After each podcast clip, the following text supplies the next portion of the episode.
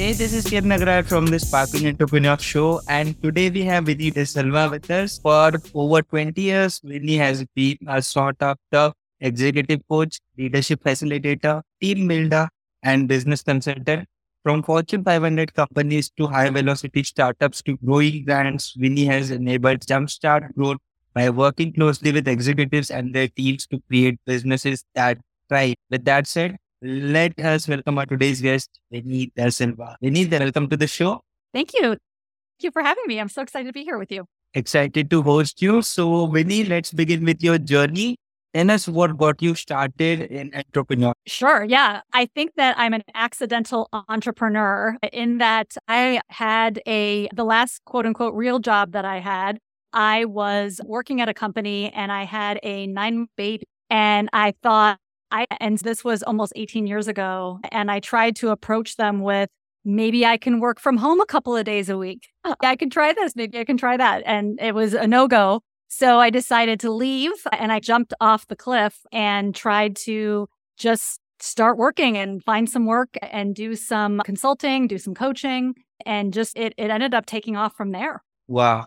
So, Winnie, I'm very curious to know after you chose entrepreneurship, after you chose as a path of life, you may have created, you surely must have created a lot of success stories. So, any of them which is close to your heart or which is on the top of the mind right now, you please enlighten us on that. Sure. Yeah. One of the things that I love about what I do, and one of the things that I really look forward to and look for when it comes to clients is developing partnerships. So for me, being an executive coach and all the other things that I really offer to leaders is how can we partner together so that I can help you achieve your goals? And of course, leaders' goals evolve over time. There are two stories that really come to mind when I think about partnerships. One is actually working with an entrepreneur. Uh, when I started working with him, gosh, maybe even 15 years ago, it was just him and one other employee. That's pretty unusual for someone to hire a coach when you've got one other employee. But I think that he saw the value and was really thinking, uh, really seeing the long game. Um, and again, that's what I really appreciated about in terms of working with him. So I did because it was early in my on my sort of entrepreneurial journey. I did a lot of stuff with him. So from HR kinds of things to helping him start up his performance management review, helping him think about talent, helping him think about hiring. But I also did executive coaching with him one on one. And then as his team grew, I ended up doing coaching with his entire company. So every quarter, I'd meet with each one of his employees and it was confidential. However, I did tell them that I would collect themes that I noticed throughout the different coaching conversations that I had. And I'd share that with my client, who was the CEO and founder.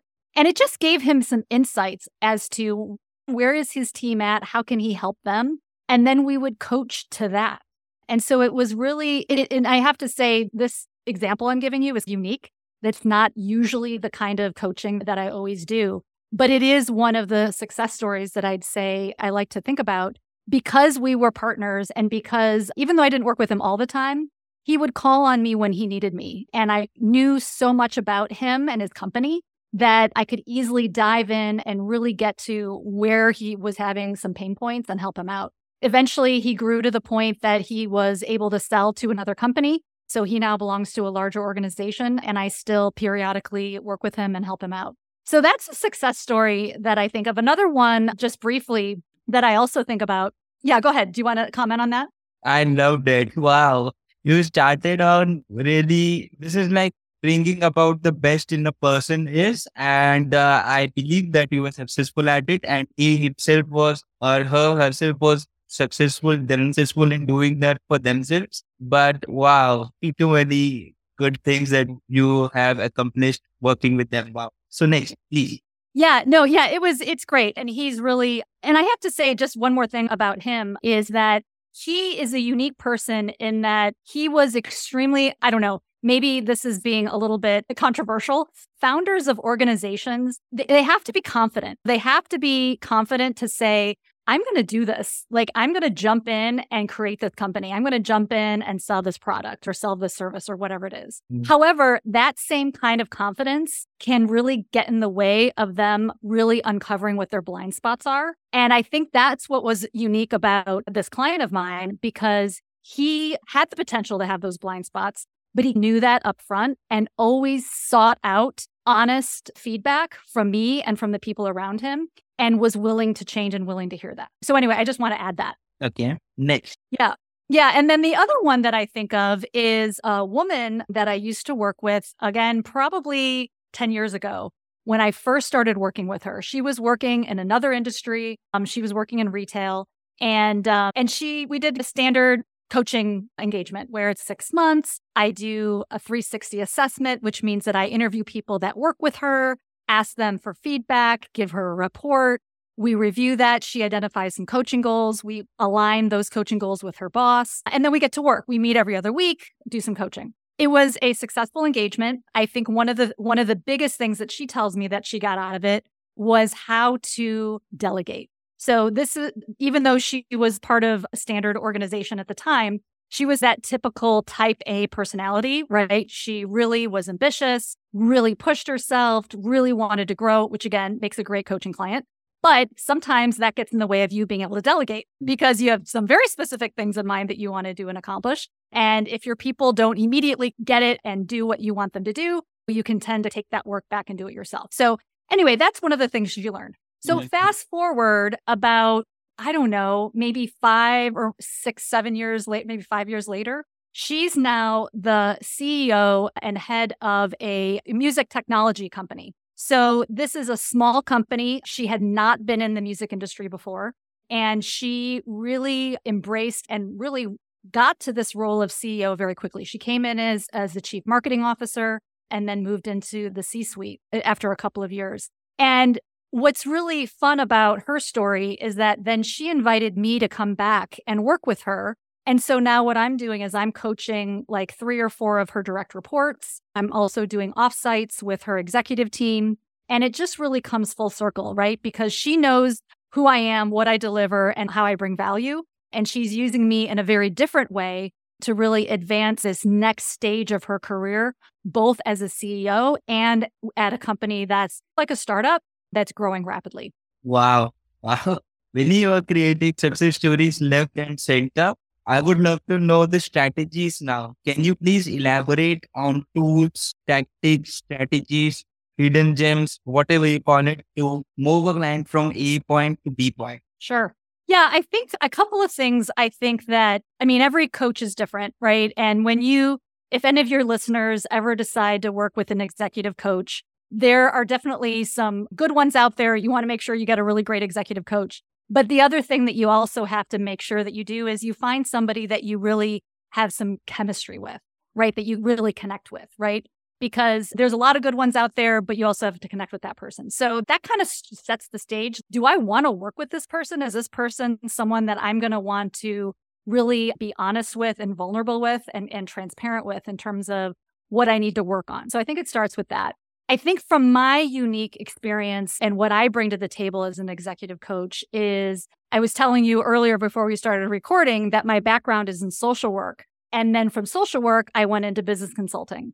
And then from business consulting, I did coaching. So when I do coaching, I really bring to the relationship the social work part of me, right? That is the good listener that asks really good questions, that doesn't shy away from the personal aspects that might be getting in your way of your business goals or the results that you want to uh, find. But I also come to the table with my business consulting hat, right? So I don't shy away from the things that I've learned and I've experienced and the tools that I use and I have used with other clients around leadership. And so I can be both questioning and empowering, but also bring my expertise and experience. I bring uh, empathy, but also push and challenge people to the next level. And like I said, I'm not, I don't shy away from, okay, what are some things that are happening in your life or have happened in your past, honestly, that are getting in the way of your working relationships, right? Potentially right now. So I think those are some of the things that I bring. And then the, I mentioned this earlier when I was talking about my other client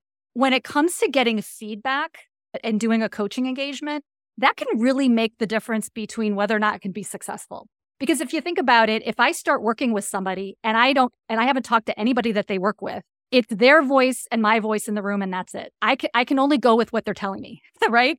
Mm-hmm. But if I go and I interview people that work with them, I'm going to get a whole host of perspectives and thoughts on this person, how they show up, who they are. And that helps me understand where they're coming from, how else they're perceived by the people around them. And then I, we've got some things that potentially reveal some, and I mentioned this earlier, reveal some um, blind spots. And the only way we can change is if we know the areas in which we need to change. If we don't know what our blind spots are, we're blind to them, right? We don't know what they are. Mm-hmm. So that's a critical part of executive coaching too, right? Is to understand what's getting in my way that I don't know about. So anyway, so I'll stop there. Or, or is that helpful? What do you think about what I've just said? Yeah, got it. That that was something that I understood. Now to ask you about the the things that you feel every leader in particular should know about. What are some must-haves for each leader? Some, some tips for every leader. Let me think about that. I think there's a couple of things that I think of. One is as a leader, don't be afraid of getting to the root cause. I think that leaders, especially entrepreneurs, they're we're so focused on getting the results. Like I've got to get this done or I've got to get this relationship worked out or I've got to get I've got to meet my goals in terms of how the business is going to function and, and what the process is in getting there right now. But if we only focus on results, we sometimes miss on the core root issues as to why we're not getting those results. So let me say a bit more about that. If we go downstream to say, okay, the results that we're getting that we don't like stem from behaviors that we have. And those behaviors many times stem from the narrative that we're telling, the story we're telling ourselves, or the mindset that we have. Okay. So I'll give you an example if I have somebody, if I have a client who is working with somebody in their organization that they're just not getting along with. There's just something about that person that's driving them nuts. Okay. Now, there's lots of ways you can approach this, right? And so, and I've done, and I've approached it in different ways. But I think of a client in particular uh, that, that this really happened with, where that person, if she only focused on, man, I just got to figure out how to get along with that person and that's it, it would have taken longer. But what we did is we did some reflection on what is it about that person that's driving you nuts? And after some good conversation and some good questions and some back and forth, she identified the fact, she really discovered the fact that this person reminded her of her brother when she was little and who would just like tease her and kind of poke at her and do things to piss her off. Mm-hmm. And so she realized that he was that person and representing that person. And so she had to get over that. So the mindset was this person is acting like my brother. And therefore, I'm going to behave in a way that's what how I used to when I was like a little kid, which is just storm off and get mad. And so the result of that is a bad relationship. Rather than go back to the narrative and the story in your head to say, you know what? This is not my brother. This is somebody else. And let me get to know this person. So the behavior was, you know what? Let me go out to lunch with this guy. Let me ask some questions about what he's interested in how he sees the world, what he enjoys, right? And then the results were a better relationship. They found out that they had something in common where they both enjoyed different, in trying out different kinds of wine. And they ended up buying each other bottles of wine. Anyway, so that's like an example of you need to get to the root cause. Sometimes you can just solve for what the issues are when it's pretty topical. Sometimes you need to go a little bit deeper. Got it. Got it. Winnie, my next question to you is along the lines of emotional intelligence. Like, how do you keep the clients accountable and also being compassionate towards them being humans? Yeah, I think that's a great question. I honestly, and I really believe this, and I think that I show up this way. I feel like holding my clients accountable is being compassionate and supportive. Because if I have a clear understanding of what they want to accomplish with our engagement and, and why we're working together, they are essentially expecting me to hold them accountable. And, and, and we make that clear in the beginning. So when we start, if they if it's clear that they're driving the growth, so it's their responsibility, right? It's their life, it's their job, it's their career. They have to be the driver. They're in the driver's seat, right? But holding them accountable to that is all about supporting them in their own desire to grow and learn. That's how I see it. Got it. Got it. So it is your of keeping being compassionate while keeping them accountable. So that is your way only. So that question is just an answer to itself. Winnie, tell us about the best ways of reaching out to you by now. So, is it your website the best way to reach out to you? Is it your email? Please tell us about. Sure. Yeah. Anyone can reach out to me on my um, website, which is www.org. You can reach out to me on my email, which is winnie at winifred, W I N I F R E D dot O-R-G. So winnie at winifred.org. You can also reach out to me on LinkedIn and on my, which is called Transformative Leadership Conversations. You can get me there as well. Do reach out, guys. Wonderful person to speak with and to get educated from. My final question for the day, Winnie, is about the action steps. What do you suggest we do after listening to this conversation? Okay.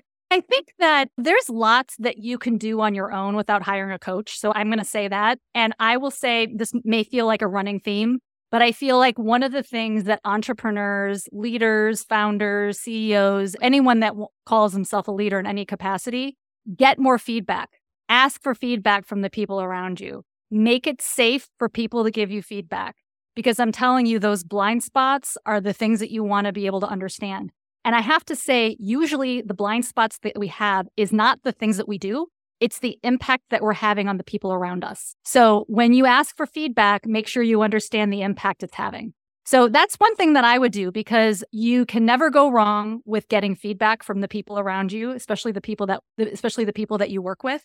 And right from there, there's a lot that you can learn and grow from.